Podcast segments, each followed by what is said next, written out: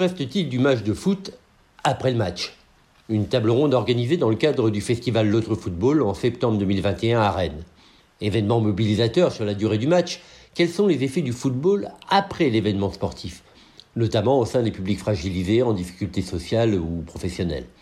Ont participé à cette table ronde Michael Attali, professeur des universités, directeur du laboratoire VIPS2, violence, innovation politique, socialisation et sport, à l'université de Rennes 2, François Leyondre, maître de conférence à l'UFR APS, sciences et techniques des activités physiques et sportives à l'université de Rennes 2 aussi, chercheur en sociologie du sport et également membre lui aussi du VIPS 2. Et Didier Buet, administrateur de l'US Saint-Malo, délégué au foot féminin et à la formation. La rencontre était animée par Gilles Cardreux.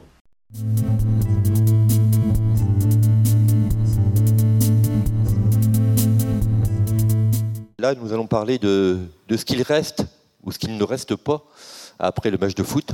Bon, on, trois amis avec nous. Nous avons euh, Didier Buet, qui est administrateur de l'US Saint-Malo, club du nord du département, euh, délégué au football féminin et à la formation, et qui, avec son club, a beaucoup travaillé aussi sur l'accueil des, demandeurs d'asile, migrants, et aussi toute une dimension d'essayer de s'intégrer à la vie de la cité, euh, travailler avec les quartiers, enfin bon, essayer de, concevoir l'action du club aussi dans, son lien avec euh, la communauté urbaine ou, la ville. Nous avons Michael Attali, à qui nous devons beaucoup de contacts pour ce festival, qui a été dès le départ présent et qui est professeur des universités et directeur du labo VIPS2. Je ne dis pas de bêtises. VIP au carré, un acronyme euh, qui veut dire violence, innovation, politique, socialisation et sport. Et nous avons aussi un autre universitaire, euh, François Leyondre, maître de conférence à Rennes à l'UFRAPS, c'est-à-dire euh, l'unité de formation qui travaille dans le domaine du sport, et qui est chercheur en sociologie du sport. Alors, que reste-t-il après le match?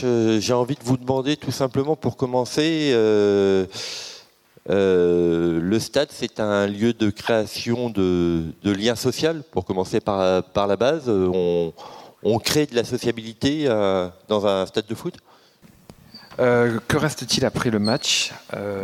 Spontanément, je dirais pas grand-chose.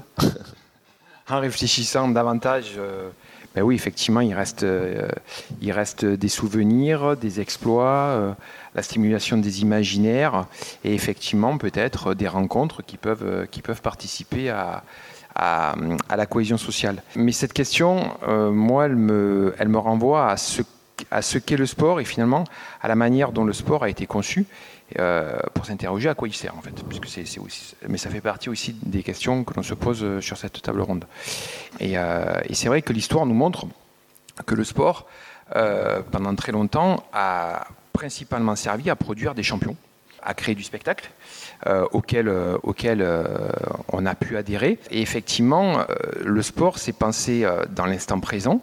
Peu de, peu réflexions ont pu être menées pour, essayer de réfléchir à, ce qu'on faisait de ce spectacle et, et, quelles, et, quelles, pouvaient être les retombées auprès d'une diversité de publics. Autrement dit, la question qu'on pose là, c'est une question qui est assez récente, bizarrement. Une question qu'on ne s'est pas posée. Quoi.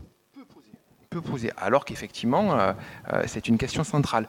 On, peu, on, se l'est peu posée, mais en même temps, pendant très longtemps, euh, hier, Carole faisait référence à la question des valeurs. Pendant très longtemps, on a considéré que parce que le sport était vertueux, ben, finalement, pas la peine de se poser ce type de questions, parce que naturellement, spontanément, il y aurait des effets. Donc, donc finalement, rien ne servait à, à finalement euh, s'impliquer, réfléchir, structurer euh, un certain nombre de dispositifs, de programmes, euh, inventer de nouvelles formes de pratiques ou d'organisation pour s'assurer des retombées, parce que ces retombées, ben, naturellement, elles étaient présentes. Hein. Je prends un exemple, la question du rôle éducatif du sport. Mmh. Ça, fait, ça fait depuis le milieu du 19e siècle qu'on considère que le sport est naturellement éducatif. Mais qu'est-ce qu'éduquer? Éduquer à quoi? Éduquer euh, à la cohésion sociale, mais aussi éduquer à la violence, éduquer au risque, éduquer comment, éduquer pourquoi, éduquer par qui. Euh, on voit bien que c'est des questions qui sont, euh, dont les réponses sont assez vertigineuses. Et, même du côté de la formation des jeunes, on ne se posait pas ce genre de questions du côté de la formation des jeunes, ce qui était prioritaire, c'est essayer d'identifier ceux qui avaient les, qualités qui, qui, devaient permettre de performer et d'aller et d'arriver au plus haut niveau. Oh. Et depuis une vingtaine d'années, évidemment, ces questions-là ont pris de plus en plus de place, ont, ont pris de plus en plus d'importance parce que le sport de haut niveau euh, s'étant tellement autonomisé, la fameuse croyance hein, de la pyramide coubertinienne euh, qui de la masse sortirait l'élite, bon voilà, on a compris. Euh, c'est plus ça. C'est pas parce qu'on a un club comme le PSG à Paris que tout le monde va pratiquer du football et inversement, c'est pas parce qu'il y a beaucoup de footballeurs qu'on va avoir une pratique d'élite.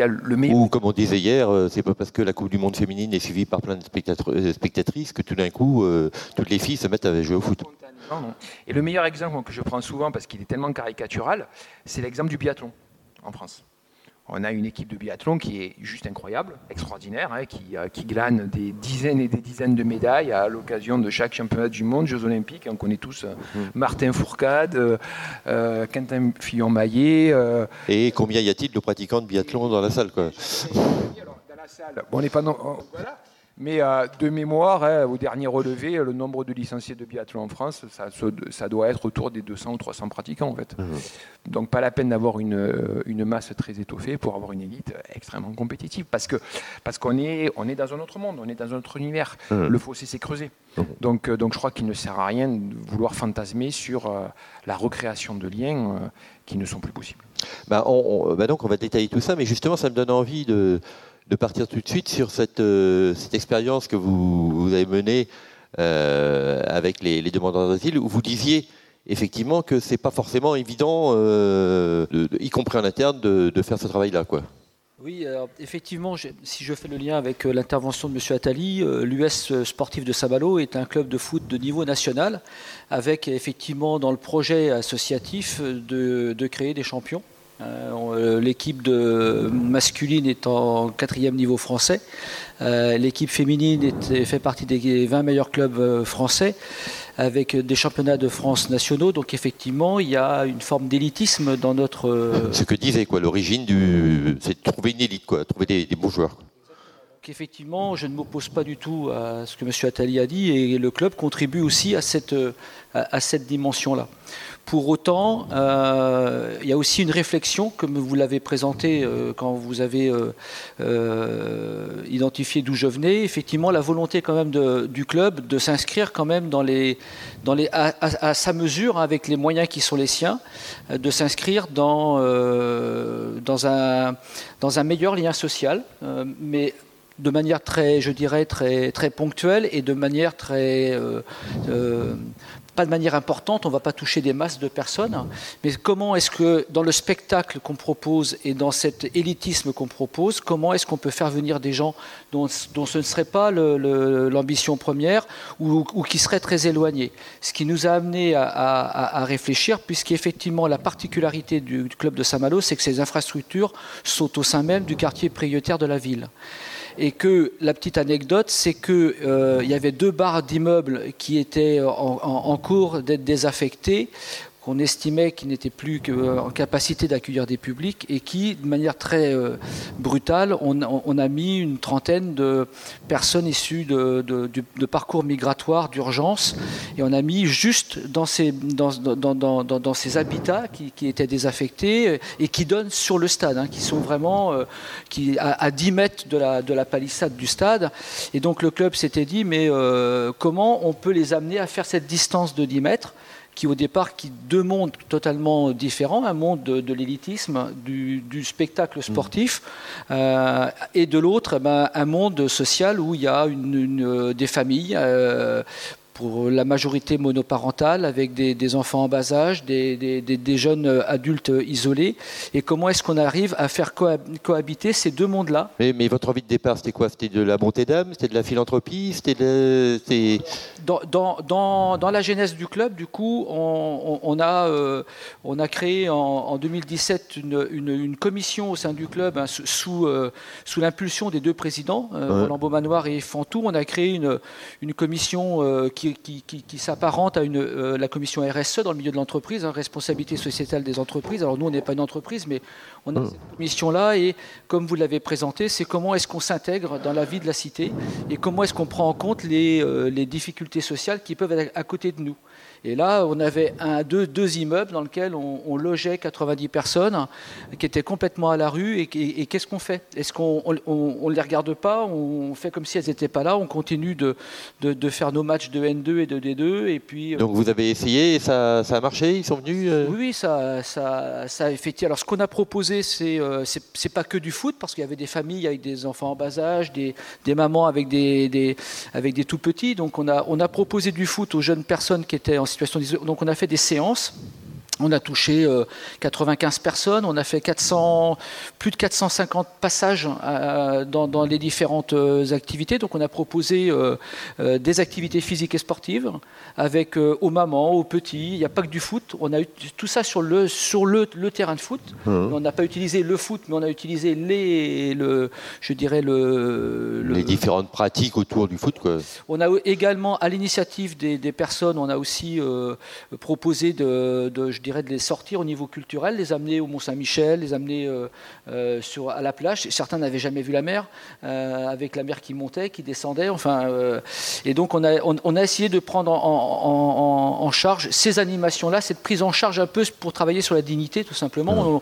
il n'était pas question de se substituer aux travailleurs sociaux qui faisaient le lien avec les, avec les besoins primaires, qui étaient le logement, la santé, la, la, la, la partie. Et j'ajoute quand même, c'était une spécificité puisqu'on était sur un CAES, qui n'était pas un CAO. Un CAES, c'est un centre d'accueil et d'évaluation des situations, qui fait que c'est un, un, centre d'urgence qui, qui, est là pour accueillir et réorienter. Donc oh. les, les, personnes sont de passage. Donc on ne pouvait pas les inscrire dans une pratique continue, puisque effectivement, ils, pouvaient être là une semaine, quinze jours, trois semaines, un mois, six mois. Hmm. Donc voilà le projet. Et, et pour conclure sur cette expérience, vous avez eu l'impression, entre guillemets, que ça a été utile qu'il s'est passé des choses alors oui, alors je, laisserai François, que je connais par ailleurs, euh, qui, est beaucoup plus compétent et, qui a travaillé davantage que moi sur l'impact de l'activité physique euh, sur, euh, sur les personnes. Nous, ce qu'on a pu voir, c'est des personnes qui, déjà se libéraient, parce qu'on est sur du temps très court, on est sur uniquement des moments de parenthèse enchantée, de, de, peut-être une heure, deux heures. Qu'est-ce qui va en rester? Chez ces gens-là, je ne sais pas, et, je ne dirais pas que la, la pratique de ce qu'ils ont vécu avec nous à changer leur vie Sans doute que non, mais en tout cas, euh, à ce moment-là, eh bien, ça, a donné euh, la possibilité de sortir, de descendre, et puis de pouvoir échanger, de pouvoir faire des sourires. Voilà ce, qui a pu être euh, ressenti par les, par les éducateurs du club.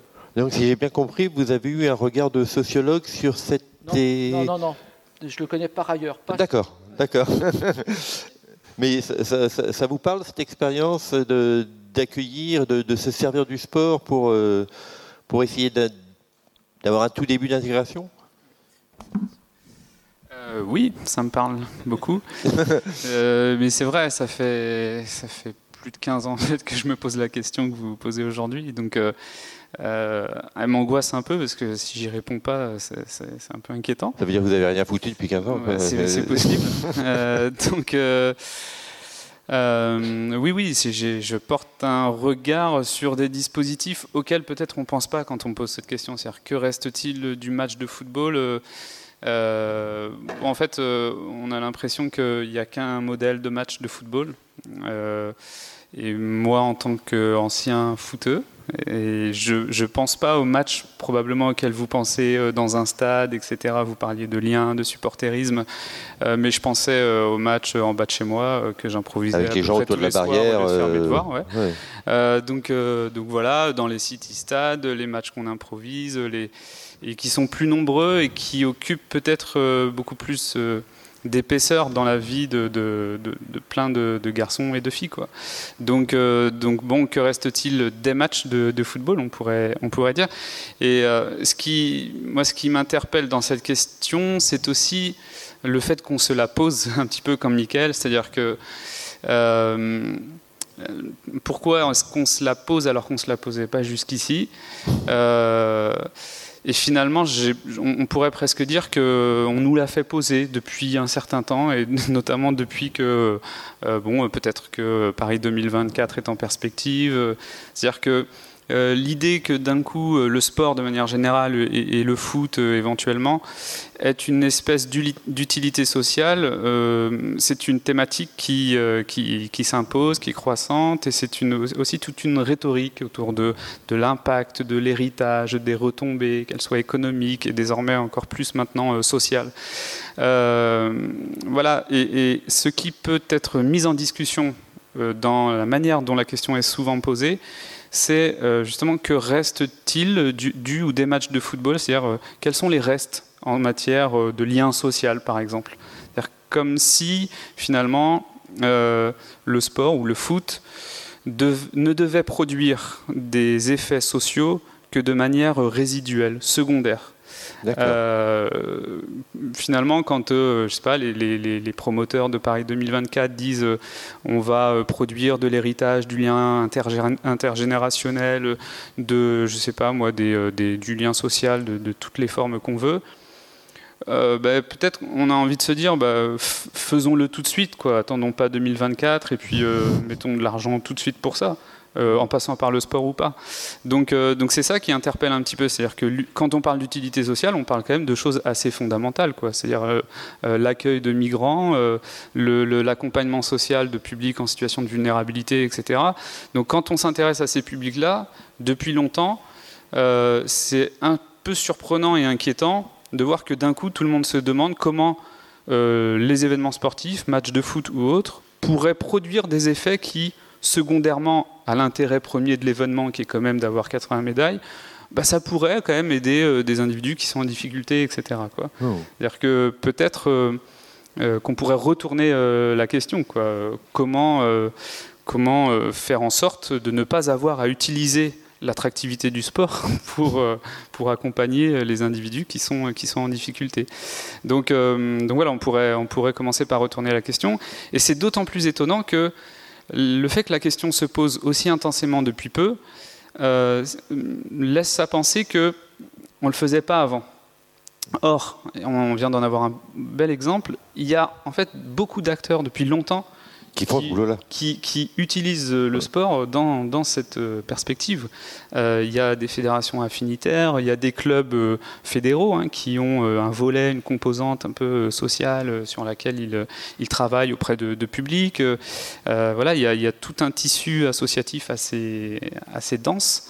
et c'est vrai que quand on parle de, de, de l'utilité sociale ou de ce qu'il va rester des événements à dominante compétitive, spectaculaire, etc., euh, ben on met dans l'ombre toute une série d'acteurs qui font ça depuis euh, très très longtemps et qui sont spécialisés euh, dans, ces activités et qui savent en fait comment on utilise le sport pour produire un certain type d'effets, alors qu'on appelle social ou sociaux.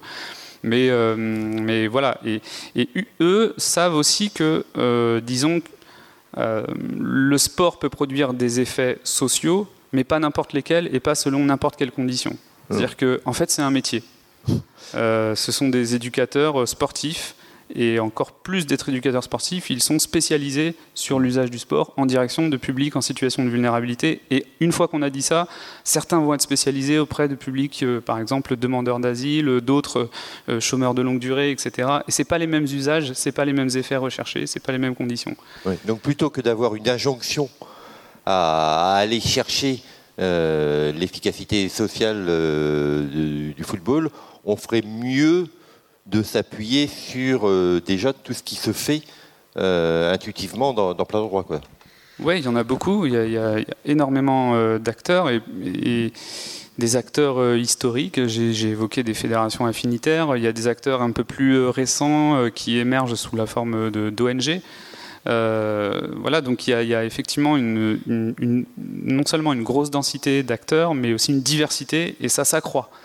Euh, et ah c'est un petit peu complexe parce que le fait qu'il y ait euh, ces grands événements euh, plutôt compétitifs qui s'appuient sur d'éventuelles retombées sociales pour maintenir une forme de légitimité sociale aussi, ça brouille un peu les cartes, parce qu'il y a de nouveaux acteurs qui entrent, qui sont moins compétents, mais il y a aussi, il faut le dire concrètement, des opportunités de financement et des choses comme ça. Je, voulais rajouter dans, par rapport à la question que vous évoquiez, qu'est-ce qu'il reste ou qu'est-ce que ça a apporté? Si je prends l'exemple de, de, l'US Saint-Malo, un, public CAES est un public qui ne, qui ne sait pas de quoi, de quoi va être faite sa journée. Il, a des, il va avoir des rendez-vous obligatoires à la préfecture euh, pour ses papiers, mais euh, il sait qu'il va devoir aller au restaurant, euh, comment, à la banque alimentaire pour aller chercher les aliments. Donc il, a des rendez-vous liés à ses besoins primaires et il a des rendez-vous qui sont complètement aléatoires sur son devenir. Par contre, ce qu'apportait la pratique de l'EPS, c'était un rendez-vous. Il savait que tous les lundis matins, il y avait l'activité physique en bas de chez lui. Euh, il savait que pendant cette heure-là, même s'il ne pratiquait pas, on voyait les gens qui descendaient regarder la pratique des collègues. Donc il y avait toutes les semaines une à deux, un à deux créneaux d'activité qui structuraient sa journée qui structurait la semaine et qui donnait des points de repère. Ça apportait au moins ça. Euh, ça apportait une, euh, une, espèce de balise, un, amer, si je reprends un terme euh, nautique, mais ça apportait ça dans, dans, la, dans la, structuration du... Sur, sur, le chemin de la resociabilisation et d'un rythme de vie. on n'a peut-être pas participé à l'insertion, à l'intégration la, à sociale, ce n'était pas notre propos, mais on a apporté ça, je, crois, à au moins pouvoir dire ça. Je, voudrais notamment, si vous voulez bien, revenir sur cette idée que François Leyon semblait dire, c'est-à-dire que quand je présentais ça avec euh, en tête le, match euh, de Ligue 1 euh, au Stade Rennais, en fait, je me trompais un peu de, terrain, quoi, que ça se passe plus dans le foot en bas des tours ou. Oui, et tout ça, en fait, renvoie à une réflexion. déjà, une modalité d'appréhension. Vous m'excuserez, je vais faire une une métaphore issue de ma génération. J'étais un, grand fan de Casimir. Euh, et tout dois pouvoir comprendre en termes de génération. ça me fait penser un peu au, au Gloubi-Boulgan, en fait. Hmm. C'est-à-dire qu'effectivement, comme le dit François, les grands événements devraient produire des retombées sociales ambitieuses, et puis les retombées sociales devraient aussi amener des gens à pratiquer à, à des niveaux diversifiés. Et je crois qu'en fait, il faut revenir à des choses simples. C'est-à-dire, c'est la manière dont on envisage le rapport à la pratique sportive. Et monsieur l'a très bien expliqué, je trouve. C'est-à-dire que est-ce que le sport est un moyen ou le sport est un but? Et forcément, à partir, à partir du type de rapport qu'on établit à la pratique, eh bien, les objectifs que l'on va poursuivre ne vont pas être les mêmes et les résultats ne vont pas être les mêmes.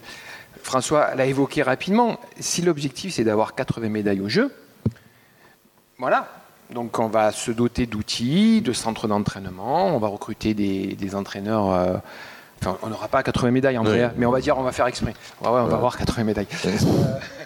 Euh, donc, donc voilà, mais, mais si l'objectif c'est avoir 80 médailles, il faut être très clair. Les retombées sociales seront, seront allez, on va être sympa minime. Oui, en, fait, en, vrai, va être nul. Voilà.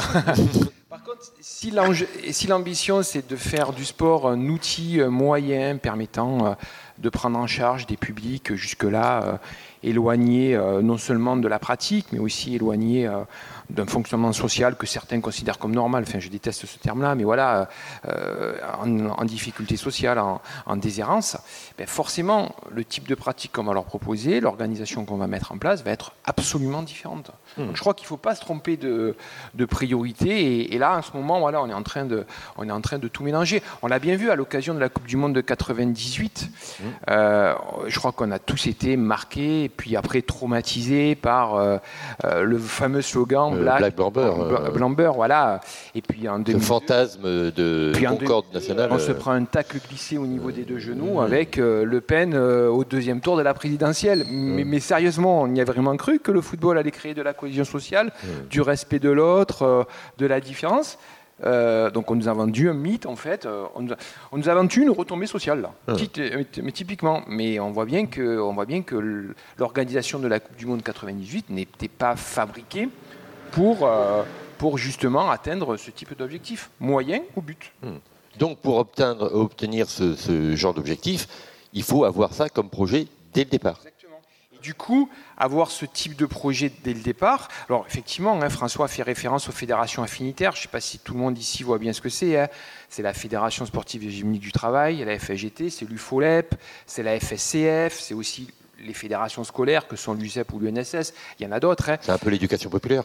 Voilà, effectivement. Euh, absolument. Euh, les CMA utilisent beaucoup, euh, utilisent beaucoup les pratiques sportives à des fins de socialisation, à des fins de formation diverses diverses et variées.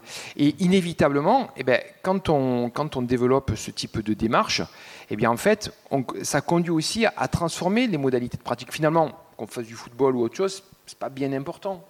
Euh, et à la limite, euh, euh, respecter ce qu'on appelle entre nous la logique interne de la pratique du football, c'est pas, pas essentiel.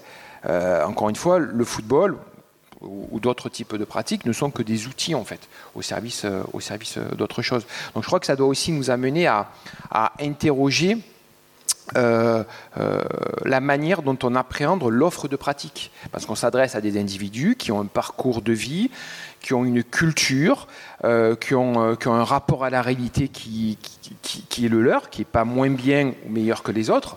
Et naturellement, l'offre culturelle qu'on va leur proposer doit aussi être adaptée à, ce qu'ils sont. Et non pas leur imposer une culture de l'extérieur qui finalement n'a pas de sens. Et si elle n'a pas de sens, elle ne va pas avoir d'effet. Hmm. Ça me faisait penser à une, réflexion de, Ken Loach, le, cinéma, cinéaste anglais, qui disait euh, si on veut comprendre le peuple, euh, il faut parler du football. le, alors ceci dit, dans les, dans les matchs euh, officiels, quand, tous les supporters se, déplacent en bus pour aller suivre une équipe européenne, euh, fabriquent ensemble des, des tifos. Euh, il, se passe aussi des choses là quand même euh, qui, peuvent, qui, être remplies de valeur, non? Bah, sûrement, c'est du lien. Hein. si on découpe ensemble une pancarte pour faire un tifo, c'est on est ensemble, on fait un truc ensemble, c'est du lien. Peut-être que la question spécifique, c'est de, de. Enfin, de la question est plutôt de savoir ce que le football crée comme lien social spécifique, quoi quand on se déplace, euh, quand on crée des, quand on chante ensemble, euh, oui, c'est du lien. Mais euh, quand on, pose aussi la question de, désolé de remettre la question sur la table à chaque fois, mais quand on quand on, on, pose cette question de cette manière-là, on laisse entendre aussi que le lien social est forcément positif et vertueux.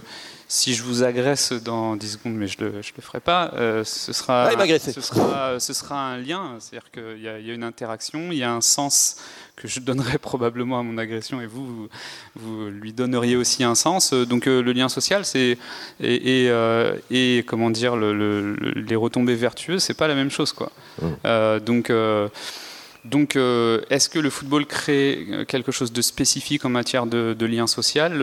En fait, je suis pas sûr.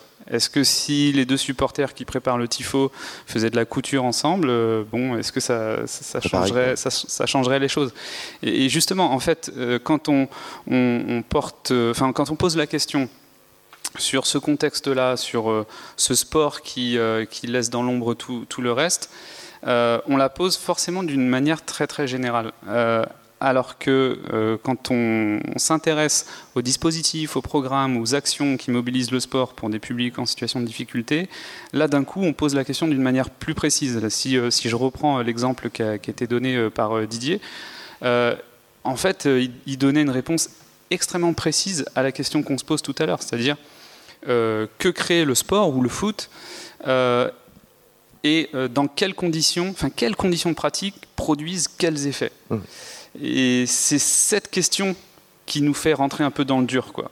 Par exemple, quand il disait le rendez-vous du lundi matin. Ça. Euh, alors, on ne s'est pas concerté. Je ne crois pas qu'on en ait déjà parlé, mais c'est quelque chose, moi, sur lequel j'ai passé des heures, en fait. C'est-à-dire que, en, écoutant, euh, j'ai surtout travaillé auprès de chômeurs de longue durée et puis de, un peu de demandeurs d'asile.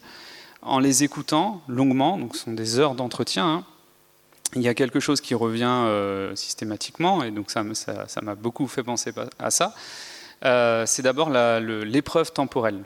euh, les demandeurs d'asile dans les CADA, effectivement, euh, ben, ils ne savent pas quoi faire de leur journée, ils se regroupent d'une manière un peu communautaire, etc., à l'intérieur du centre, il n'y a pas grand-chose qui se passe, et la seule perspective est celle de la réponse administrative qui leur sera donnée dans une échéance qui est inconnue. Euh, les chômeurs de longue durée, ils expriment très bien aussi cette, cette épreuve temporelle. C'est-à-dire le fait de ne pas savoir euh, ce qu'ils vont faire dans la journée, qui produit une espèce d'impression de, d'accumulation d'énergie qui, paradoxalement, rend encore plus difficile le fait de se mettre en action lorsqu'il y a une, tâche en perspective. Donc euh, il y a un peu le, même ordre de difficulté chez ces publics.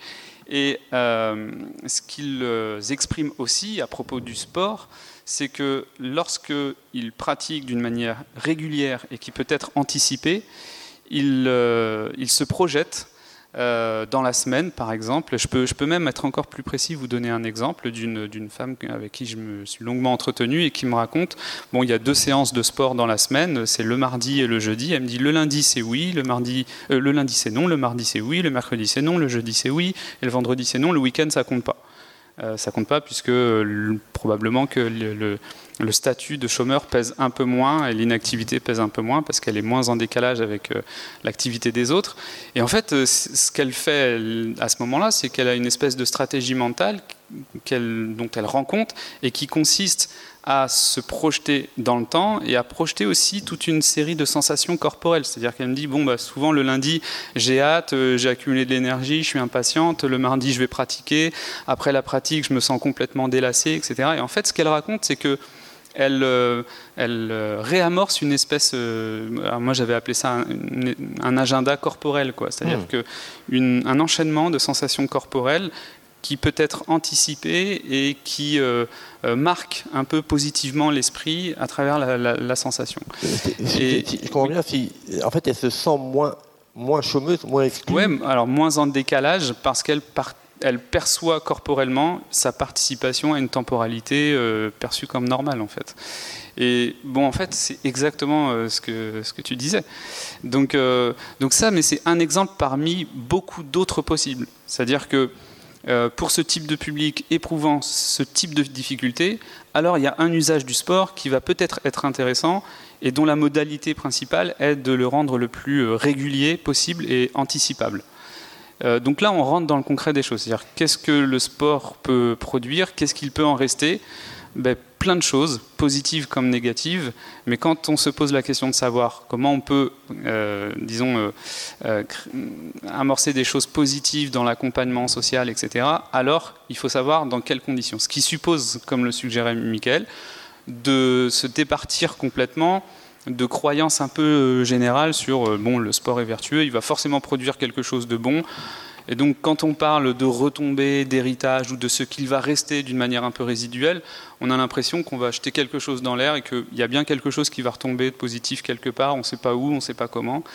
Et euh, la démarche que Didier a et que j'essaie d'avoir, mais avec des outils différents, finalement, c'est un peu exactement l'inverse de ça. C'est-à-dire que euh, d'essayer de, de poser la question de manière beaucoup plus précise sur quelles conditions de pratique, quelles situations motrices, quelles interactions, quelles temporalités peuvent créer euh, quels effets sur les individus en fonction de quelles difficultés. Oh.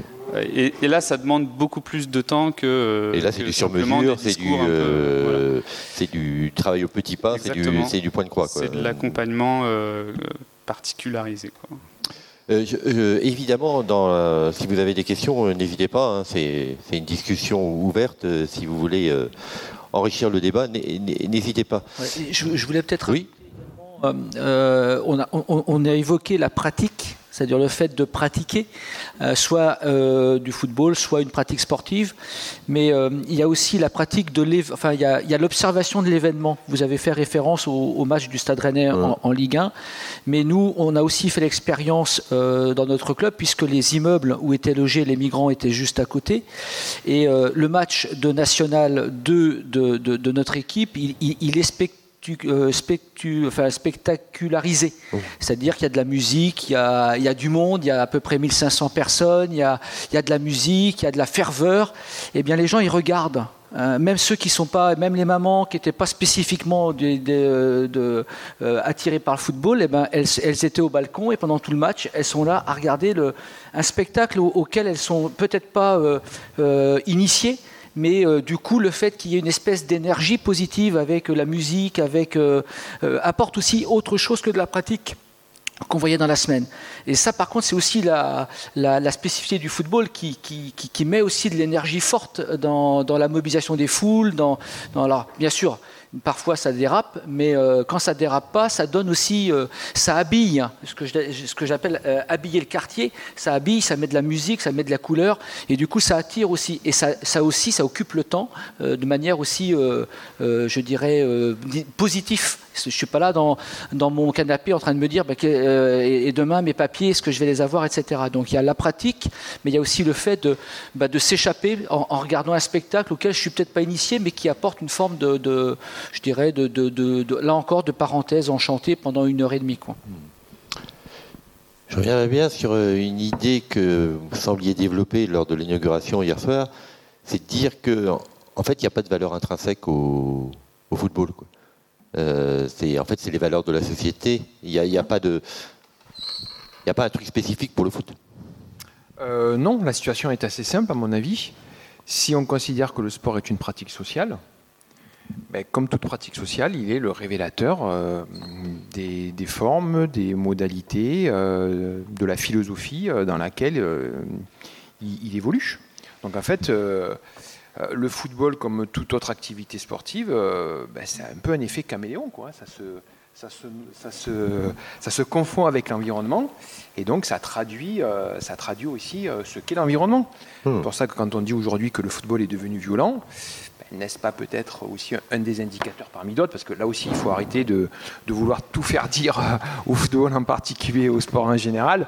Mais n'est-ce pas un, indicateur aussi d'une transformation sociale beaucoup plus profonde, en fait, qui met euh, la violence au, cœur, euh, au, cœur, de nos, euh, au cœur de nos vies Oui, il n'est pas plus homophobe, il n'est pas plus raciste, il n'est pas plus que la société. Je crois pas, mais il est aussi ça.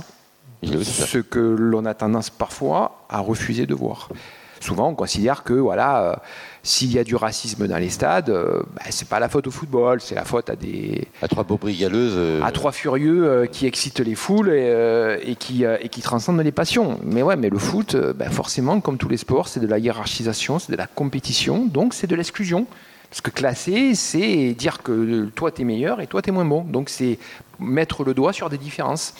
Parmi les différences, eh ben, il y a des différences aussi morphologiques, parfois de couleur, et on attribue à ces différences parfois aussi euh, euh, une différence en termes de performance. On a tous entendu dire que si les Kenyans couraient vite, c'est aussi parce qu'ils étaient noirs. Hmm. Parce qu'ils étaient noirs, ils avaient des qualités musculaires qui étaient différentes. Sauf que la physiologie nous montre que non. Voilà. C'est les conditions culturelles de pratique et d'existence qui font que naturellement, enfin naturellement, culturellement justement, hmm. euh, eh bien, euh, eh bien, la performance euh, des Kenyans ou des Éthiopiens euh, pouvait être supérieure à celle, à celle, à celle de certains Européens. Et d'ailleurs, quand des Européens ont des conditions de pratique proches de ceux des Kenyans ou des Éthiopiens, eh bien, il est concurrence. On s'était dit aussi que ces, rencontres ici, c'était aussi d'essayer de, de, chercher les, plutôt les solutions, enfin d'avoir aussi un aspect positif. Donc, euh, de votre côté, qu'est-ce qui, vous permettrait de développer encore mieux ce que vous avez tenté de faire? De votre côté, quand vous disiez la politique des petits pas, des choses concrètes, euh, qu'est-ce qui, peut permettre de, de, valoriser, de favoriser ces actions euh, autour du football? Je serais tenté de dire quand même que déjà, dans, toutes les strates de la société, on trouve des gens, des hommes et des femmes, qui sont intéressés pour aussi euh, euh, apporter à l'autre, à celui qui est en situation de précarité, quelque chose de différent. Hein, Ce n'est pas lié euh, uniquement au sport, et, dans le sport, on trouve des personnes. Euh, l'avantage du, club dans lequel je suis, c'est qu'on a euh, plus de 200 entreprises euh, qui sont partenaires, hein, qui, financent à, près de trois quarts le budget du club. Et, si on n'avait pas ces financements privés, on n'aurait pas pu faire ces actions-là. Donc c'est aussi une des, richesses de ce club de foot, de l'US Saint-Malo, je ne connais pas les autres, mais de pouvoir compter sur des partenaires privés qui nous donnent les moyens financiers de mettre en œuvre. Parce qu'effectivement, je rejoins euh, François sur le fait que la personne ou les personnes qui se sont occupées au club de ces personnes qui étaient logées à côté de chez nous, c'est des personnes qui avaient des compétences sociales et, euh, et, comment, et footballistique, et pas uniquement footballistique, parce que ça aurait été qu'un entraîneur euh, purement entraîneur avec tu vas me faire trois passes du pied droit, de l'intérieur du pied à 30 mètres, avec, ben, ça n'aurait pas fonctionné. Donc effectivement, il faut des gens compétents, il faut des gens qualifiés, mais il faut aussi, si on veut des gens compétents et qualifiés, il faut donc un travail, euh, il faut donc les payer, il faut donc les financer, parce que c'est pas du, on n'est pas sur du bénévolat là. Et donc effectivement, ben, euh, sur cette action-là, pour que ça marche, il nous faut des moyens financiers. Et les moyens financiers aujourd'hui sont beaucoup plus faciles à mobiliser pour nous par les, par les partenaires privés du club, qui viennent au départ pour du football, mais qui ne sont pas opposés à garantir aussi une extension de, notre projet associatif. Donc aujourd'hui, euh, c'est grâce à ces financements-là qu'on peut euh, développer d'autres actions. Ce qui me fait réagir, c'est pas votre démarche que je trouve assez remarquable, que, ça soit, que cette démarche dépende de partenaires privés. Parce que vous, êtes un club euh, qui est membre d'une fédération française de football, qui, je le rappelle, a une délégation de, services publics. Et dans ce cadre-là, c'est bien les fonds publics qui devraient permettre euh, de développer ces activités à Saint-Malo, super, hein, mais de partout en France. C'est presque l'exception est dérangeante en fait. Alors, parce que si, bon, je, Ça y est, il va se faire, il va se faire tacler par la fédération, ce qu'il a dit. Euh. Déjà sur le, si je, je, vais, je vais juste modérer en, apportant deux éléments. Le premier, c'est qu'à chaque fois, euh, par contre, parce que euh, tous ces, je dirais ces actions-là, elles se font souvent dans l'urgence. Entre le temps de décision des pouvoirs publics pour l'arrivée des migrants à Saint-Malo et le temps où ils sont arrivés, il y a eu un, délai très court. Donc euh, le club, a, comme d'autres clubs, hein, il n'y a pas eu que nous à, agir, il y a eu d'autres clubs sur Saint-Malo, on a eu un temps très court. Et ce temps très court de mise en place, il ne correspond pas au financement public où il faut faire des appels à projets, il faut, faut, demander euh, six mois avant, euh, faire un projet, mais six mois avant, on ne savait pas qu'il allait y avoir dans trois semaines 90 migrants à arriver.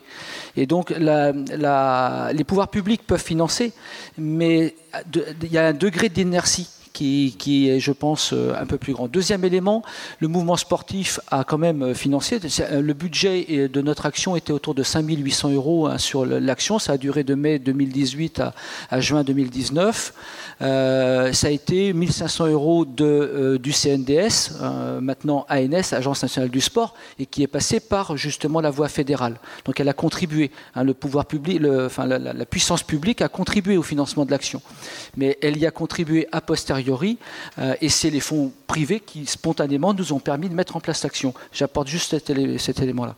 Mais c'est peut-être aussi que structurellement, bah, sans vouloir appuyer là où ça fait mal, mais que nos instances publiques ont été constituées plutôt sur cette recherche de, de performance sportive.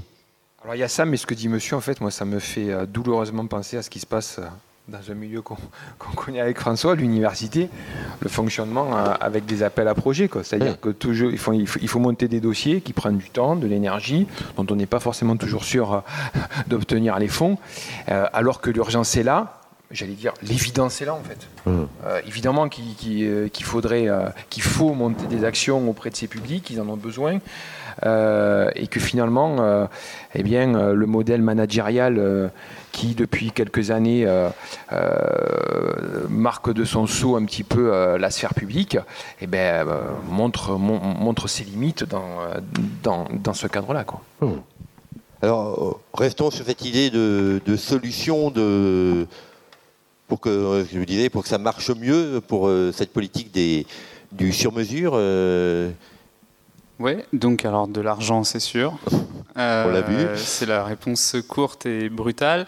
Euh, et, elle est très sensible. Hein, euh, enfin, ce, manque est très sensible. Hein, moi qui, euh, qui, qui, suis un petit peu les acteurs qui sont à l'œuvre depuis des années, bon, mais il, il s'échine à trouver constamment des, financements. Ça remet en cause des programmes qui repartent à zéro, etc. Donc, donc la question, elle est matérielle, économique, mais elle est au fond politique. C'est-à-dire qu'il faut, il faut de la conviction et de la volonté politique, il faut des choix politiques. Euh, voilà. Ensuite, euh, peut-être de manière un peu plus fondamentale et, moins perceptible, il y a aussi un travail sur les représentations qui, à mon avis, euh, peut être fait. une, espèce de, lutte contre au moins deux formes de, naturalisation. Je vais m'expliquer. D'abord, on naturalise, on l'a dit un petit peu beaucoup, le sport. C'est-à-dire, finançons le sport pour tel public et puis ça va produire des effets comme si c'était un petit peu magique. Donc, euh, donc bah, le, moyen de lutter contre cette forme de, naturalisation, c'est d'essayer de voir concrètement ce qui se passe. C'est-à-dire comment, quand on participe à un programme avec des conditions particulières, ça produit des effets sur les trajectoires, sur les dispositions des individus, etc. Euh, ensuite, il y a une autre forme de naturalisation qui, fait un peu obstacle. C'est celle de la compétence euh, des, professionnels qui interviennent par le sport auprès de ces publics. C'est-à-dire qu'il y a un peu dans ce, dans ce secteur euh, le mythe de l'oiseau rare qui fonctionne. C'est-à-dire, mmh. en gros, l'éducateur qui est à la fois sportif et en même temps qui développe une sensibilité sociale et qui sent les choses auprès des publics, etc. Euh, et quasiment dans toutes les organisations, je ne sais pas si c'est euh, le cas dans la tienne, mais euh, souvent il y a une ou deux personnes qui tirent à bout de bras pendant quelques années un dispositif, un programme, dont on loue les compétences et dont on dit que et il a le truc, il a ça, ou elle a ça dans le sang, elle a ça dans la peau, etc. Comme si c'était quelque chose d'un peu, naturel que les uns ont et les autres pas. Alors qu'en fait, euh, il faudra en parler en termes de compétences. Une compétence, ça se formule, ça se construit, ça se transmet, et donc ça se forme. La difficulté qu'il y a, c'est que pour transmettre une compétence et pour identifier une compétence, il faut à la base une connaissance. C'est-à-dire il faut savoir euh, quel effet est provoqué par quelles conditions pratiques. Mm. Donc là-dessus, c'est un peu notre responsabilité à nous, en fait, euh, chercheurs euh, universitaires. Alors j'ai peur de boucler la boucle en disant que si on nous donne de l'argent, on le fait quand, mm. vous voulez. Quoi. Euh, mais quand même, on, essaye de, s'y atteler. Et on en a un peu quand même, voilà, depuis quelques années. et on, on, peut reconnaître quand même que les sciences sociales du sport ont longtemps comment dire, euh, se sont contentés d'un discours un peu critique qui a été utile, nécessaire, mais qu'on aurait dû dépasser. En gros, le discours qu'on répète assez souvent et qui est encore nécessaire, c'est de dire effectivement le sport n'est pas naturellement vertueux, il n'est pas magique, il peut l'être de manière conditionnelle, etc. On l'a dit parce qu'il y avait vraiment nécessité de le faire, et donc c'est un discours qui a été répété, qui a été vérifié scientifiquement, etc. Et on, est, on a eu du mal, il faut le reconnaître, à basculer du côté des travaux qui essaient d'explorer les conditions qui produisent des effets particuliers. Mmh. Euh, là, on, commence à en avoir. Et on commence, ben là, on, en a donné un, bel exemple assez précis tout à l'heure, c'est-à-dire comment euh, la temporalité de la pratique sportive peut venir euh, aider des individus qui subissent un peu l'épreuve temporelle de leurs conditions. mais on pourrait voilà, développer plein d'exemples de cet ordre-là quand on arrive à développer un savoir euh, de ce type, à le formuler, à publier des articles, à vulgariser, ça nous permet aussi euh, de former euh, des étudiants dans les diplômes. Donc, nous, on a un master qui porte précisément sur ces thématiques, mais il y a aussi les diplômes ministériels avec des, des, des, des, composantes dans les formations qui portent là-dessus. Ben, ça permet de, de faire que ces connaissances deviennent des compétences pratiques sur le terrain. Quoi. Et, euh, là, on n'est plus euh, dans euh, l'entretien de ce mythe de l'oiseau rare, c'est-à-dire l'éducateur à la fois sportif et social, qui va pouvoir faire la synthèse des deux, des, deux milieux, des deux préoccupations, etc. et, mais qui reste toujours rare, et puis quand il part, tout s'arrête. Quoi. Mm. Donc, mais ça suppose aussi de prendre au sérieux l'usage du sport pour l'accompagnement de publics en difficulté, euh, de prendre au sérieux la formation dans ce domaine-là et de reconnaître que c'est un métier. Hmm. un peu comme le PS l'a fait, c'est-à-dire historiquement, le PS s'est quand même constitué, structuré institutionnellement autour de la production d'un savoir scientifique par les historiens, par les sociologues, par les, didacticiens, etc. Et c'est un savoir qui est régulièrement euh, réactualisé, euh, autour duquel bah, la formation des enseignants de PS euh, s'est structurée. Et donc ils sont aussi reconnus symboliquement parce qu'ils peuvent faire valoir des compétences qui sont fondées sur des connaissances scientifiques. Et là, on est au tout début de cette histoire-là. Euh, donc on a, nous, euh, ben, chercheurs, euh, notre responsabilité à ce niveau-là. Et puis il faut aussi qu'institutionnellement, on reconnaisse le métier et qu'on abandonne progressivement ce mythe de l'oiseau rare y compris chez les professionnels qui, euh, qui l'entretiennent euh, d'une certaine manière. Hein. Mmh. Donc, euh, donc voilà, ça c'est au-delà de l'argent, il y a cet obstacle-là qui serait encore à lever probablement, en tout cas des progrès à faire. juste l'anecdote, c'est que l'éducateur sportif au club qui a encadré ses publics pendant un an, il est éducateur spécialisé dans son métier à côté. Donc c'est juste, ça agrémente aussi, enfin je dirais, ça, ça, consolide un peu ton intervention François. Mais effectivement, je rejoins le fait qu'il faudrait sans doute qu'on renforce les contenus euh, de formation, euh, des formations fédérales euh, pour les éducateurs, parce que l'entrée, c'est quand même le, foot, puisque c'est les clubs qui mettaient en place, donc c'est les éducateurs du club qui intervenaient pour le club. Donc effectivement, il y a un travail de, je qualification spécifique sur au-delà des compétences et aussi la connaissance des publics et comment j'adapte l'activité au public et aux caractéristiques des publics que j'ai en face de moi. Et des fois, donc, vous avez ressenti ce, peut-être ce déficit de, manquer un petit peu de, connaissances sur euh, action, réaction, euh, efficacité. Sauf que bah, notre éducateur, comme il est éducateur spécialisé, il les avait. Donc hmm. effectivement, c'était plus facile, spontanément. Et, euh, et, après, il y a aussi euh, l'appétence des éducateurs, parce que euh, tous les entraîneurs de football, du club d'ailleurs, ne sont pas tous intéressés pour faire une intervention. Il y a, l'éducateur, qui, il y a l'entraîneur qui vient pour entraîner son équipe, pour l'entraîner dans le domaine du football, avec une dimension de, de compétition, de performance et d'entraînement.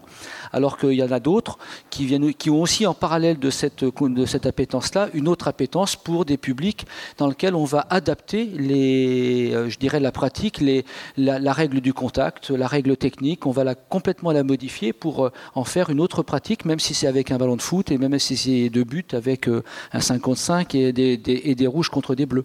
Mais en tout cas, il y a aussi une adaptation des règles. Et et donc du côté UFRAP, ça, veut dire que les étudiants formés à l'UFRAP, ça fait partie des choses qui sont intégrées maintenant dans leur formation? Euh, alors, c'est clair que les étudiants dès la première année sont, sensibilisés à, l'occasion de plusieurs types de cours à ce type, euh, à ce type de dispositif, à ce type de, démarche.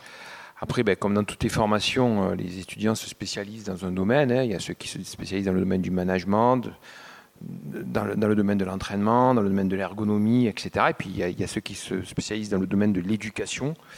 Et donc effectivement, euh, François faisait référence aux profs d'éducation physique. Certains, certaines peuvent, devenir euh, ou s'orienter vers la formation de profs d'éducation physique, dans, laquelle, mais d'ailleurs, il y a aussi euh, tout un travail qui est mené sur la prise en charge des publics par l'intermédiaire de la pratique. Et, on l'évoquait à l'UFRAP de Rennes, il y a un master qui est quand même assez unique en son genre, hein, euh, et, qui, et, qui, euh, et qui forme des étudiants euh, et qui développe des compétences chez les étudiants spécifiquement autour, autour de ces questions-là. Oh. Et, et, votre labo, si je comprends bien, il est aussi assez unique dans sa démarche de recherche alors effectivement, le labo a tout un volet recherche qui porte sur les questions liées à l'intégration sociale par le sport, à, à interroger les usages, à, à, déployer toute une série d'activités et d'études autour, euh, autour de ce type de programme. D'accord. Est-ce qu'il y a une sociologie euh, définissable de, des gens qui pratiquent le foot? Bah, C'est une question à laquelle on est quand même assez souvent euh, confronté.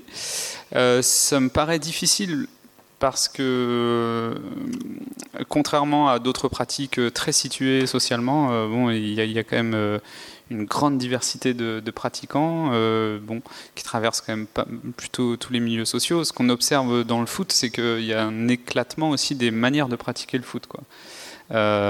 j'évoquais tout à l'heure ce qu'on appelle nous entre nous, avec une référence en tête, le foot de, de, pied d'immeuble. Mais, mais aujourd'hui, il y a, y, a, aussi, même dans l'espace fédéral, ce qu'on appelle le, le, futsal, et puis le soccer qui est encore autre chose, et puis, et puis enfin voilà, il y a un, éclatement des, manières de pratiquer le foot. Donc, donc cette sociologie est encore plus, encore plus difficile à faire voilà, ce qu'on peut dire peut-être euh, moins sur les, sur les pratiquants, c'est que le succès du foot rend difficile la, question, mais euh, ça ouvre à une nouvelle question qui est comment expliquer le, succès du foot euh, en France, en Europe, qui n'est pas celui des, États-Unis ou, d'autres régions du monde. Il y, a, plein, de, réponses possibles, mais il y a une réponse un peu fondamentale qui est de, l'ordre du, culturel, qui a été donnée en sociologie déjà depuis quelques années. Euh, c'est que le football en Europe, et particulièrement en France, il, se caractérise par... Euh, euh, comment dire, une, espèce d'attente méritocratique. je m'explique.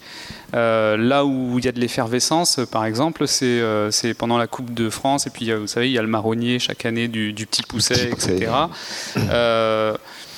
Euh, bon, en fait, on, voit bien que euh, le foot réalise quelque chose de contrarié par ailleurs. C'est-à-dire qu'on est tous euh, bon, porteurs d'une espèce d'idéal méritocratique, égalitaire, etc. Bon, il y a des travaux qui montrent hein, que le principe même de la méritocratie reste complètement illusoire, parce qu'il y a des déterminismes sociologiques qui pèsent sur toutes nos activités, etc. Mais malgré tout, on l'a intégré cet idéal. Et il est constamment contredit, partout, euh, tout le temps, à l'école, dans les études, dans le travail. Et donc euh, cet idéal qui est contredit, euh, il trouve dans le foot, au moins d'une manière, comment dire, c'est plus une impression qu'une réalité, hein, mais on a l'impression de voir dans un match de foot le processus méritocratique en cours euh, et un processus méritocratique parfait. C'est-à-dire que n'importe quelle des deux équipes, sont les deux équipes sont placées exactement dans les mêmes conditions, les règles sont les mêmes, et pendant 90 minutes, les deux équipes vont s'affronter d'une manière purement égalitaire, quelles que soient leurs conditions par ailleurs, quel que soit leur budget, quel que soit leur niveau de préparation, leur niveau de jeu, etc. Et le, résultat final, va donc euh, déterminer une espèce de hiérarchie, euh, comme le disait Michael, c'est-à-dire un gagnant et un perdant. Euh, et si on n'y arrive pas, eh ben, on fait des prolongations pour qu'il y en ait. Et si on n'y arrive pas, eh ben, on va utiliser la série de tirs au but pour être sûr qu'il y en ait un. Et donc, euh, cette hiérarchie finale, euh, on attend qu'elle soit produite de la manière la plus méritocratique possible alors donc si euh, il y, a un grain de sable dans le processus méritocratique comme euh, une, erreur euh, d'arbitrage ou autre, c'est un scandale quoi, parce mm. qu'on est heurté. Non, c'est censé être complètement égalitaire de, la première jusqu'à la dernière minute. Et donc c'est ça qui, à mon avis, anime le, enfin juste, explique en partie. Hein, ça, ça, paraît un peu trop simple comme ça, mais il y a quelque chose de cet ordre-là, c'est-à-dire un attachement culturel assez historique à, un idéal méritocratique, et dans la mesure où il est constamment contredit, dans le foot, en particulièrement dans le foot, on a l'impression que enfin on voit en acte, à travers le jeu qui est en cours, le processus méritocratique qui va inéluctablement aboutir à un gagnant et un perdant. Et si c'est pas censé être le gagnant et le perdant, c'est un scandale, c'est un hold-up, pour reprendre un terme qu'on utilise souvent, etc. Donc il y a ça quand même qui explique le, succès du, foot. Et euh, paradoxalement, cet attachement culturel à l'idéal méritocratique, il est partagé d'une manière transversale euh, à tous les milieux sociaux, y compris les milieux sociaux qui sont en situation de grande euh, inégalité. Quoi. Donc, euh, donc voilà, si, si, je devais répondre d'une manière un peu détournée à la question. Mais c'est quand même un peu une, c'est une illusion. Ah, oui, bien sûr. On, bah, on sait bien que euh, voilà, on, sait bien que Paris va gagner le championnat de Ligue 1. faire agresser. Euh, Les derniers, ils n'ont pas gagné. Hein. c'est vrai. Euh, il faut de temps en temps remettre un sou dans la machine de, de l'idéal méritocratique. Mais, mais disons que oui, on, sait bien que bon, la question du, financement, du budget, de la préparation, etc. Mais on veut quand même entretenir cet idéal. D'ailleurs, récemment, euh, l'opposition assez euh, globale à l'idée d'une Super League fermée, elle est, animée par ça. C'est-à-dire que d'un coup, euh, bah, ça fonctionne plus. C'est-à-dire que le fait qu'il y ait une espèce de continuité hiérarchique entre le tout premier en Ligue 1 et le tout dernier, et qui est mise en œuvre dans le principe même de la Coupe de France, ça, c'est quelque chose euh, qu'on ne peut pas abandonner parce que ça heurte euh, précisément cet idéal méritocratique. Quoi. Mm. Donc euh, ça, ça a été montré aussi par de, des sociologues nantais qui ont travaillé sur le football. Ce qui caractérise le, football français, c'est cette continuité-là à laquelle on est beaucoup attaché. Mm. Moi, pour poursuivre, je voulais aussi revenir sur la difficulté de, du football à se renouveler. Parce que quand on compare avec, euh, avec ce qui se passe depuis une trentaine d'années dans le monde du sport, en fait, on constate qu'il y a un, principe vraiment très dominant, c'est la diversification des pratiques. C'est-à-dire qu'il y a 30 ans, quand on faisait du ski, on prenait deux planches et puis on descendait euh, une, pente. Aujourd'hui, on fait du ski de poste, on fait du snowboard, on fait du monoski, on, fait, on fait plein de trucs. Euh, il y a 30 ans, quand on, quand on faisait de la course longue, on allait sur une piste de 400 et puis on tournait en rond comme un couillon. Enfin, pas comme un couillon, mais voilà, on tournait, mais sur un ovale. Aujourd'hui, on a la course sur route, on a les trails, on a, on a le triathlon, on a le duathlon, on a machin, etc. Ce qui, ce qui frappe, je trouve, c'est que le football, euh, finalement, n'évolue pas, très peu.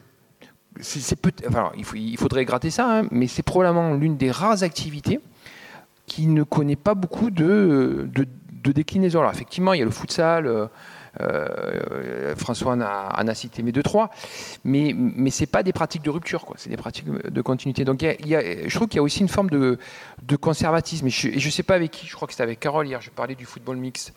Euh, on, est frappé combien le football mix a des difficultés à se développer, je trouve. Il n'est pas visible. Alors que, alors que regardez, euh, je ne sais, pas si vous, sais pas si vous aimez l'athlétisme, au championnat du monde d'athlétisme, les relais sont mixtes. En natation, il y a 20 ans, on disait, mais des compétitions de natation mixte, c'est impossible. Aujourd'hui, euh, il y a des titres mondiaux et des titres olympiques euh, en relais mixte. En football, pour le moment, il y a une frilosité assez, euh, assez terrible à, cet égard. Et d'ailleurs, ça fait penser à un travail qu'a mené un collègue brésilien sur, les sur les festivals sociaux de football qui ont accompagné la Coupe du Monde au Brésil, l'Euro en France, où il montrait que euh, effectivement il y, a une, dynamique qui s'était mise en place pour euh, inventer de, nouvelles formes de pratiques. Et il montre bien que par exemple, alors, dans quelques cas, euh, des matchs de foot mixtes sont, organisés, mais, très rapidement, on en revient à l'essentiel. Quand les filles marquent un but, en fait, ça compte deux. Quoi. Parce qu'on sait que les filles, voilà, elles sont inférieures, les pauvres, c'est pas leur faute. Alors que quand un garçon marque un but, ben, c'est un but. Une fille, c'est deux buts, parce qu'on sait qu'elles vont moins marquer. Donc on voit qu'il y a encore une fois, il y a, cette, ouais, une forme de conservatisme. Donc, mhm. je, je, trouve que c'est un monde qui est, qui est, qui est assez conservateur. Euh, je vais juste. Ah oui, il y en aura une, puis après, je ah, juste pour rebondir, euh, quand même quelques sources d'espoir. Euh, L'Olympique lyonnais féminin a mis en place hein, la pratique mixte chez ces jeunes. Et actuellement, la Ligue de Bretagne et le district 35 d'Ille-et-Vilaine ont, aussi cautionné des projets. Le, club travaille sur ce projet là, cette année. Et on va voir pour la première fois, sur, à l'initiative de notre entraîneur de de l'équipe féminine, qui est le responsable de toute la section féminine, il a souhaité mettre en place justement de la pratique mixte euh, chez les jeunes. Et donc on va nous engager avec l'accord qui n'a pas été simple pour eux parce que les, les, textes fédéraux le, permettent plus ou moins. Mais en tout cas, on a eu l'accord et on va avoir une équipe U16 euh, qui, qui va être constituée de filles et de garçons qui va jouer contre des garçons. Et donc ça, je trouve qu'il y a quand même quelques petites lueurs d'espoir. Ça frétille. Je vous en prie, prenez Merci. Euh, ces deux petites remarques. Une sur la mixité. Euh, je sais qu'en Allemagne, par exemple, il y a des équipes euh, qui, jusqu'à U16, entièrement constituées de filles, évoluent dans des championnats de garçons contre des équipes de garçons. Donc, c'est des choses qui qui avancent tout doucement et qui effectivement permettent une certaine mixité. À l'OL, euh, je sais que les jeunes filles effectivement participent à des tournois, euh, donc des équipes entièrement composées de jeunes filles avec des contre des garçons, mais euh, j'ai pas connaissance d'équipes vraiment mixtes. Donc ça, c'est vraiment en termes de de socialisation, de pratique, de, aussi d'éducation, je pense que, que ça peut apporter, sans tomber dans une, dans une quelconque forme d'essentialisation, hein, mais, mais la mixité peut avoir, peut avoir des bienfaits, notamment pour rompre un peu avec, avec cet entre-soi masculin viriliste qui, peut, qui peut avoir des conséquences néfastes. Et globalement, c'était une remarque générale sur tout ce qui a été dit avant, en fait. Je trouve que la boucle est étrangement et tristement bouclée entre le tout début de la conférence, donc que, reste-t-il du match? Ça a commencé par dire il reste des champions parce que c'est ce qu'on a cherché à fabriquer avant tout. Et euh, si on essaie de, reboucler avec tout ce qui a été dit après, euh, en fait, concrètement, si on veut qu'il existe autre chose que des champions, euh, il faut qu'on s'en donne les moyens. Donc vous l'avez dit, il y a de la compétence, euh, compétence qui existe euh, a priori peut-être chez certains plus que chez d'autres, mais qui peut être développée, enseignée, transmise. mais au-delà de la compétence, il faut des personnes qui la reçoivent et qui la transmettent et qui l'exercent. Donc ça veut dire du temps, de l'argent effectivement, mais ça veut dire aussi que les clubs acceptent de consacrer des créneaux de temps, des créneaux de terrain, des créneaux d'emploi du temps de leurs dirigeants. Et ça veut dire aussi que finalement, finalement, euh, on intègre dès le départ que la pratique sportive doit atteindre autre chose, mais c'est pas simplement l'intégrer, c'est en fait le définir comme un objectif. Et ça, rejoint ce que vous disiez aussi également de la volonté politique d'inscrire ça dans une mission d'intérêt général finalement qui dépend de la fédération. Euh, et c'est là que le bas blesse parce que le, discours pyramidal, euh, on a besoin de la masse pour extraire une élite extrêmement performante pour l'instant, c'est la doctrine dans quasiment toutes les fédérations. Mmh, et c'est ça qui est, qui est, désastreux. Si cette doctrine évolue et on dit euh, le rôle du football ou du sport de façon générale est de contribuer à une quelque forme, quelconque forme de progrès social, qu'on le définit et derrière qu'on investit les moyens, on acceptera de consacrer du temps. On acceptera d'expliquer à ces jeunes que, euh, ou à ces éducateurs que le but final, se peut peut-être pas forcément de gagner 3 ou 4-0, euh, mais peut-être simplement d'aller voir euh, les populations qui en ont le plus besoin et de répondre, euh, de répondre à leurs besoins spécifiques.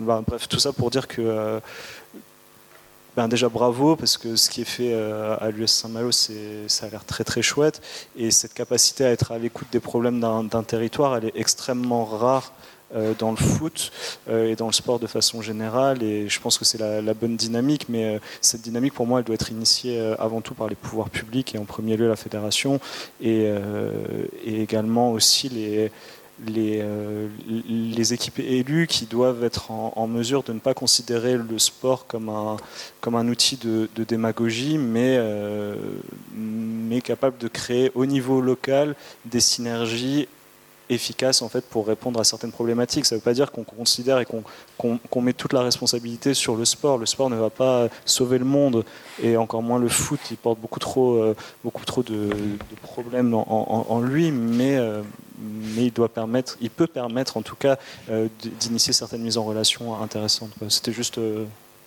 voilà, ces deux petites remarques. Je voulais juste, effectivement, vous avez raison. vous avez évoqué le, je ne sais plus comment vous l'avez dit, en disant euh, le sport va pas tout sauver. Effectivement, la, difficulté quand on s'adresse à, des publics de CAES ou de CAO, c'est tout, de suite c'est les besoins primaires qui apparaissent en, priorité, c'est-à-dire le logement et ce qui est, compréhensible, la santé. Effectivement, je me rappelle à la réunion à laquelle on a, euh, a assisté la première fois, mais il fallait trouver des personnes, euh, des médecins à la retraite pour venir s'occuper, pour faire les, comment les, auscultons, faire des, auscultations, pardon, des, bilans santé il fallait trouver euh, une banque alimentaire pour fournir euh, tout de suite euh, des denrées alimentaires parce qu'il y avait un, financement État qui était très fléché. Il y avait tant par personne par jour pour l'alimentation. Donc effectivement, la, question des besoins primaires, elle est, elle est urgente et elle se comprend. Et le, besoin secondaire, que je le nomme comme ça, qui est la pratique sportive et de loisirs, elle arrive bien après. Mais la priorité des pouvoirs publics, c'était pas celle-là. La, la priorité des pouvoirs publics, c'était de mettre les gens dans des les personnes, eh bien, de répondre à l'urgence. Euh, et effectivement, eh euh, c'est peut-être plus euh, le, alors bon, j'ai une double casquette parce que je suis fonctionnaire d'État dans ma dans, ma carrière professionnelle et effectivement, j'avais apporté cet éclairage-là, mais c'est finalement le, le, tissu associatif qui vient apporter le, le les, enfin, qui vient remplir les besoins secondaires, mais en initiative, en spontanéité, etc. Voilà ce que je voulais dire. Et, et vous avez l'impression d'être seul? Non. Ou, vous avez l'impression qu'il y a d'autres clubs qui ont des démarches similaires Bien sûr que non, non, ce serait, ce serait présomptueux de notre part de dire qu'on est tout seul. Il y avait d'autres clubs qui, qui, avaient, il y avait d'autres clubs qui étaient intéressés pour le faire, mais se pose la question des moyens après, entre la volonté de le faire et les moyens dont je dispose. Est-ce que j'ai un éducateur compétent? Est-ce que j'ai un éducateur appétent pour le faire? Ça, c'est encore autre chose. Hmm. Oui, moi, j'ai en fait, j'ai une question pour vous. puisqu'il y a peu de questions de la part de la salle. Euh, vous avez beaucoup parlé, euh, donc évidemment, euh, de l'USM Malo, du programme que MECO mettait en place, vous avez assez peu parlé des collectivités territoriales, en fait, il me semble. comment elles se positionnent? Bah, Je viens d'y répondre un petit peu en partie, c'est-à-dire qu'effectivement, euh, sur cet aspect-là, comment, je viens d'y faire référence. Quand, les personnes migrants, c'était le terme hein, dans, la, circulaire d'État qui caractérise les CAES, on parle de migrants. Donc je reprends le même terme. Euh, quand les migrants sont arrivés, entre le moment de la décision et l'arrivée, c'était, euh, je crois que de mémoire, ça devait être 15 jours. Et donc les pouvoirs publics et, et la collectivité, il fallait trouver un logement, il fallait trouver une structure pour héberger 90 personnes. Il euh, fallait trouver, euh, ce que j'ai dit, des personnes pour la partie santé, des personnes pour la partie restauration, l'accompagnement pour en amener certains à la préfecture de Rennes, enfin, etc. Donc euh, il a fallu pour les collectivités mettre très rapidement en place un, je dirais, un dispositif autour des besoins primaires. Par contre, sur les besoins secondaires, c'est à ce moment-là, dans ce contexte-là, je ne dis pas que c'est partout pareil, la collectivité, elle n'avait pas de moyens pour s'occuper des besoins secondaires. Elle a laissé ça à l'initiative euh, euh, du, tissu associatif. Et, des, bénévoles et volontaires qu'il y a par ailleurs. Mais euh, ce n'est pas, facile de trouver des moyens pour cette partie un petit peu qui ne correspond pas à l'urgence des personnes on constate globalement, que ce soit dans la culture ou dans le sport, euh, un désengagement relatif de, la puissance publique, notamment financièrement. Ça marche aussi pour, euh, euh, l'enseignement supérieur. L'État donne de moins en moins d'argent ou de moins en moins facilement, ou en tout cas pas pour les mêmes choses qu'il y a 15 ou 20 ans. ce qui fait que ça ouvre la porte à une forme de privatisation ou en tout cas de financement par la puissance privée d'un certain nombre d'initiatives. Est-ce que pour vous, ça représente un risque? Parce que, bon, les sponsors ou la puissance privée choisit aussi dans quoi elle veut investir, dans des projets qui ne sont pas forcément les plus utiles pour une collectivité ou un territoire, mais ceux qui offrent le plus de visibilité ou ceux qui offrent le meilleur euh, euh, retour sur investissement ou autre. Est-ce que pour vous ça représente un risque ou pas vraiment? Alors là, c'est ma casquette de fonctionnaire d'État qui va répondre. Euh, il y a des moyens. on peut pas, enfin, simplement, ils ne sont pas toujours connus. Euh, si je parle euh, par exemple de l'ANS, euh, cette année, il y a eu, un, effort considérable de l'ANS dans le plan de relance Un jeune, une solution. Donc il y a vraiment eu, dans le des, des, emplois, par exemple jeunes, ANS jeunes, il y a eu il y a eu des moyens financiers, mais toujours dans un délai très court, avec des termes euh, que le tissu associatif ne comprend pas. Quand je vous parle d'ANS jeunes, euh, FONGEP, etc., bah, tout ça, tous les clubs euh, n'ont pas cette maîtrise des, sigles, des logos, des échéances aussi qui sont très courtes, de, la manière aussi de demander. Hein, tout est de, plus en plus dématérialisé. C'est par mon compte asso, c'est des démarches simplifiées, c'est des tas de, de, je dirais, de démarches qui complexifient l'accès aux moyens financiers qui sont euh, mobilisables. Donc il y a des moyens euh, euh, des pouvoirs publics dans le cadre de la politique de la ville, dans le cadre de, de, la ruralité. Il y a quelques moyens avec la NCT, l'Agence nationale de la cohésion des territoires, mais ils n'arrivent pas toujours au bon moment parce que, ben parce que les gens n'ont pas cette capacité à, les mobiliser. Et à l'inverse, quand vous parliez de vos partenaires privés, vous sembliez dire tout à l'heure que bah, finalement ils étaient plutôt désintéressés. ils ne cherchaient pas une efficacité. Euh, non. Rentable euh, immédiatement. La, semaine dernière, pour un autre projet, euh, à l'initiative du club, on a rencontré une fondation d'une entreprise que je ne citerai pas pour ne pas, euh, je dirais, faire de. Enfin, j'ai pas de, de, publicité à faire pour qui que ce soit, mais et, moi, c'est la première fois que je rencontrais une fondation, parce que moi-même, qui suis pourtant dans le club depuis longtemps, j'ai jamais eu, enfin, à, directement un levier à faire. Et pour la première fois, j'ai rencontré cette fondation, qui était vraiment une, une fondation d'une entreprise française, d'une grande entreprise française, et qui, est hum, vraiment intéressée pour soutenir ce type de projet. Donc euh, euh, je crois qu'il y a les deux, il y a, des possibilités de financement public, mais il y a aussi la, volonté de certaines entreprises et de, groupes, euh, de gros groupes ou des petites entreprises qui ont envie aussi d'investir le champ des enjeux environnementaux ou, sociaux. Mmh. Comme on arrive à la, fin de ce débat, j'aurais juste envie de vous demander, est-ce que vous avez l'impression qu'on a oublié de parler par rapport à notre thème de, débat, d'un élément essentiel, indispensable, incontournable qu'on n'a pas abordé? On, pourrait en parler très longtemps, mais peut-être euh, votre remarque m'a fait penser quand même à, quelque chose. Euh, effectivement, le, foot ou le sport ne, peut pas tout, il ne va pas changer le monde, c'est une évidence. Euh, mais il a des effets. Alors peut-être qu'on a esquivé la question un peu volontairement pour d'autres enjeux, c'était bien, mais une Coupe du Monde en France, ça a quand même des effets. Et moi, comment dire je pense que pour essayer de comprendre ces effets, c'est moins dans les stats qu'il faut aller voir. Parce qu'en fait, la proportion d'individus qui va euh, suivre euh, physiquement euh, les, matchs dans les stades, elle est presque négligeable. Par contre, la Coupe du Monde, pendant une petite période, crée des. ou enfin module les espaces de socialisation dans lesquels euh, les plus jeunes évoluent quotidiennement. C'est-à-dire que dans les familles, euh, quand euh, il y a les matchs de l'équipe de France, eh ben, tout le monde est devant la télé, il y a des commentaires, il y a des blagues, il y a des choses qui se disent. Euh, quand euh, il y, a un projet dans le quartier, et euh, eh ben, ça, forme, ça façonne aussi tout un contexte de socialisation. Il y a des modèles qui circulent, il y a des discours qui circulent, et qu'à un certain âge, on intègre beaucoup. Au-delà des souvenirs que ça va, laisser, ça participe en tout cas à moduler les contextes de socialisation. Et ça, ce serait vraiment intéressant à travailler, c'est-à-dire, par exemple, sur la Coupe du Monde féminine, comment euh, les petites filles sont plongées chez elles pendant les matchs de l'équipe de France dans des contextes de socialisation qui sont traversés par des discours, des commentaires, des blagues, etc. Et, ça, ça marque. alors c'est de la micro-sociologie, on n'est plus dans les stades, etc. Mais pour répondre à la question, euh, que reste-t-il du match de foot?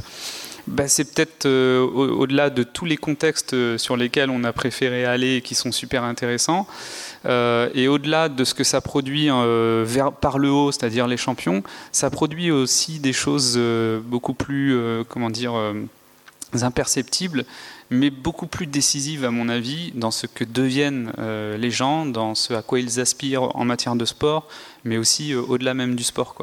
Et donc, voilà, ce qui reste du match de foot, bah, c'est là que ça se passe, euh, quand on est devant la télé, devant, euh, le dans, le quartier, quand il y a un événement, à l'école, quand l'enseignant en parle, ou quand il y a un projet en EPS autour de, l'événement, etc.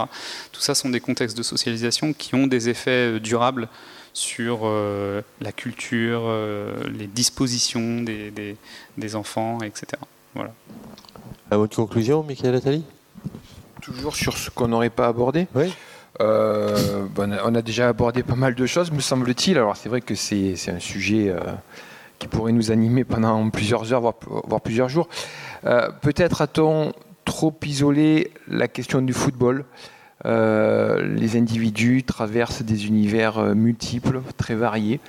Euh, à différentes étapes de leur vie, ce qu'on appelle les configurations sociales. Et peut-être que faudrait-il aussi penser le football dans un ensemble beaucoup plus diversifié et complexifié pour justement réfléchir et penser à euh, quel est son niveau de contribution. Comme on le disait, le football ne peut pas tout, n'est pas tout. Euh, il est une petite pierre à l'édifice de la vie des, enfin, des individus et du collectif. Et, euh, là, peut-être euh, pourrait-on se projeter sur une réflexion de ce type-là, qui est qui, est, qui, qui n'est pas simple. Bon, eh bien, on remet ça à un prochain débat. Merci beaucoup. de l'autre football. voilà. Merci beaucoup et, et ben, on continue avec d'autres rencontres plus tard. Merci bien.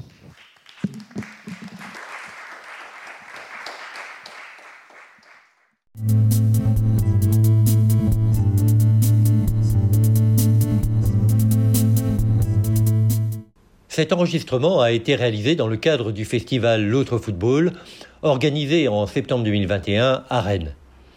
Un événement porté par l'association L'autre avec le soutien de la ville de Rennes, du Conseil départemental d'Ille-et-Vilaine, du Conseil régional de Bretagne, du CAVI des cheminots Bretagne, de l'ISEN École d'ingénieurs, de l'Université Rennes 2 et du laboratoire VIPS 2 et de la Fédération française de football.